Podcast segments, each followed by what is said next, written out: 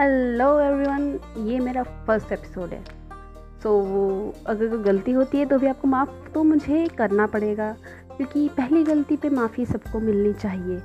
And आप मुझे warning देके छोड़ सकते कि नहीं अच्छा नहीं है या ये वो या वो वो ये वो सब कुछ। पता नहीं मैं क्या क्या बोले जा रही हूँ। ठीक है? सो so, मैं तो ये कहना चाहती हूँ कि रात हो चुकी है।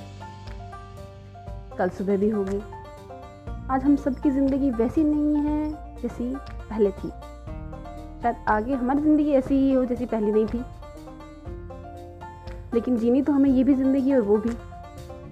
क्या है ना एक कहावत है कि मरना तो एक दिन तय है, लेकिन जीना कितना है, ये तय नहीं है। तो जितना जिएँगे, यादगार जिएँगे, दिलों में ज़िंदा रह के जिएँगे ये किसी के मन में, किसी के लिए क्या है, किसी के मन में, किसी के लिए क्या नहीं है, इस बात को आप एक तरफ़ से छोड़ के भी ज़िंदगी जी सकते हैं।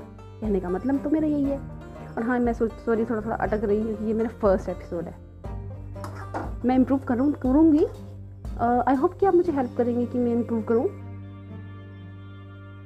ओके तो मैं तो यही कहना चाहती हूँ कि अच्छी, अच्छे सब अच्छे अच्छे सपने लेके रात निकालो सो आराम से और अगले दिन अच्छी अच्छी पॉजिटिव वाइब के साथ दिन की शुरुआत करो।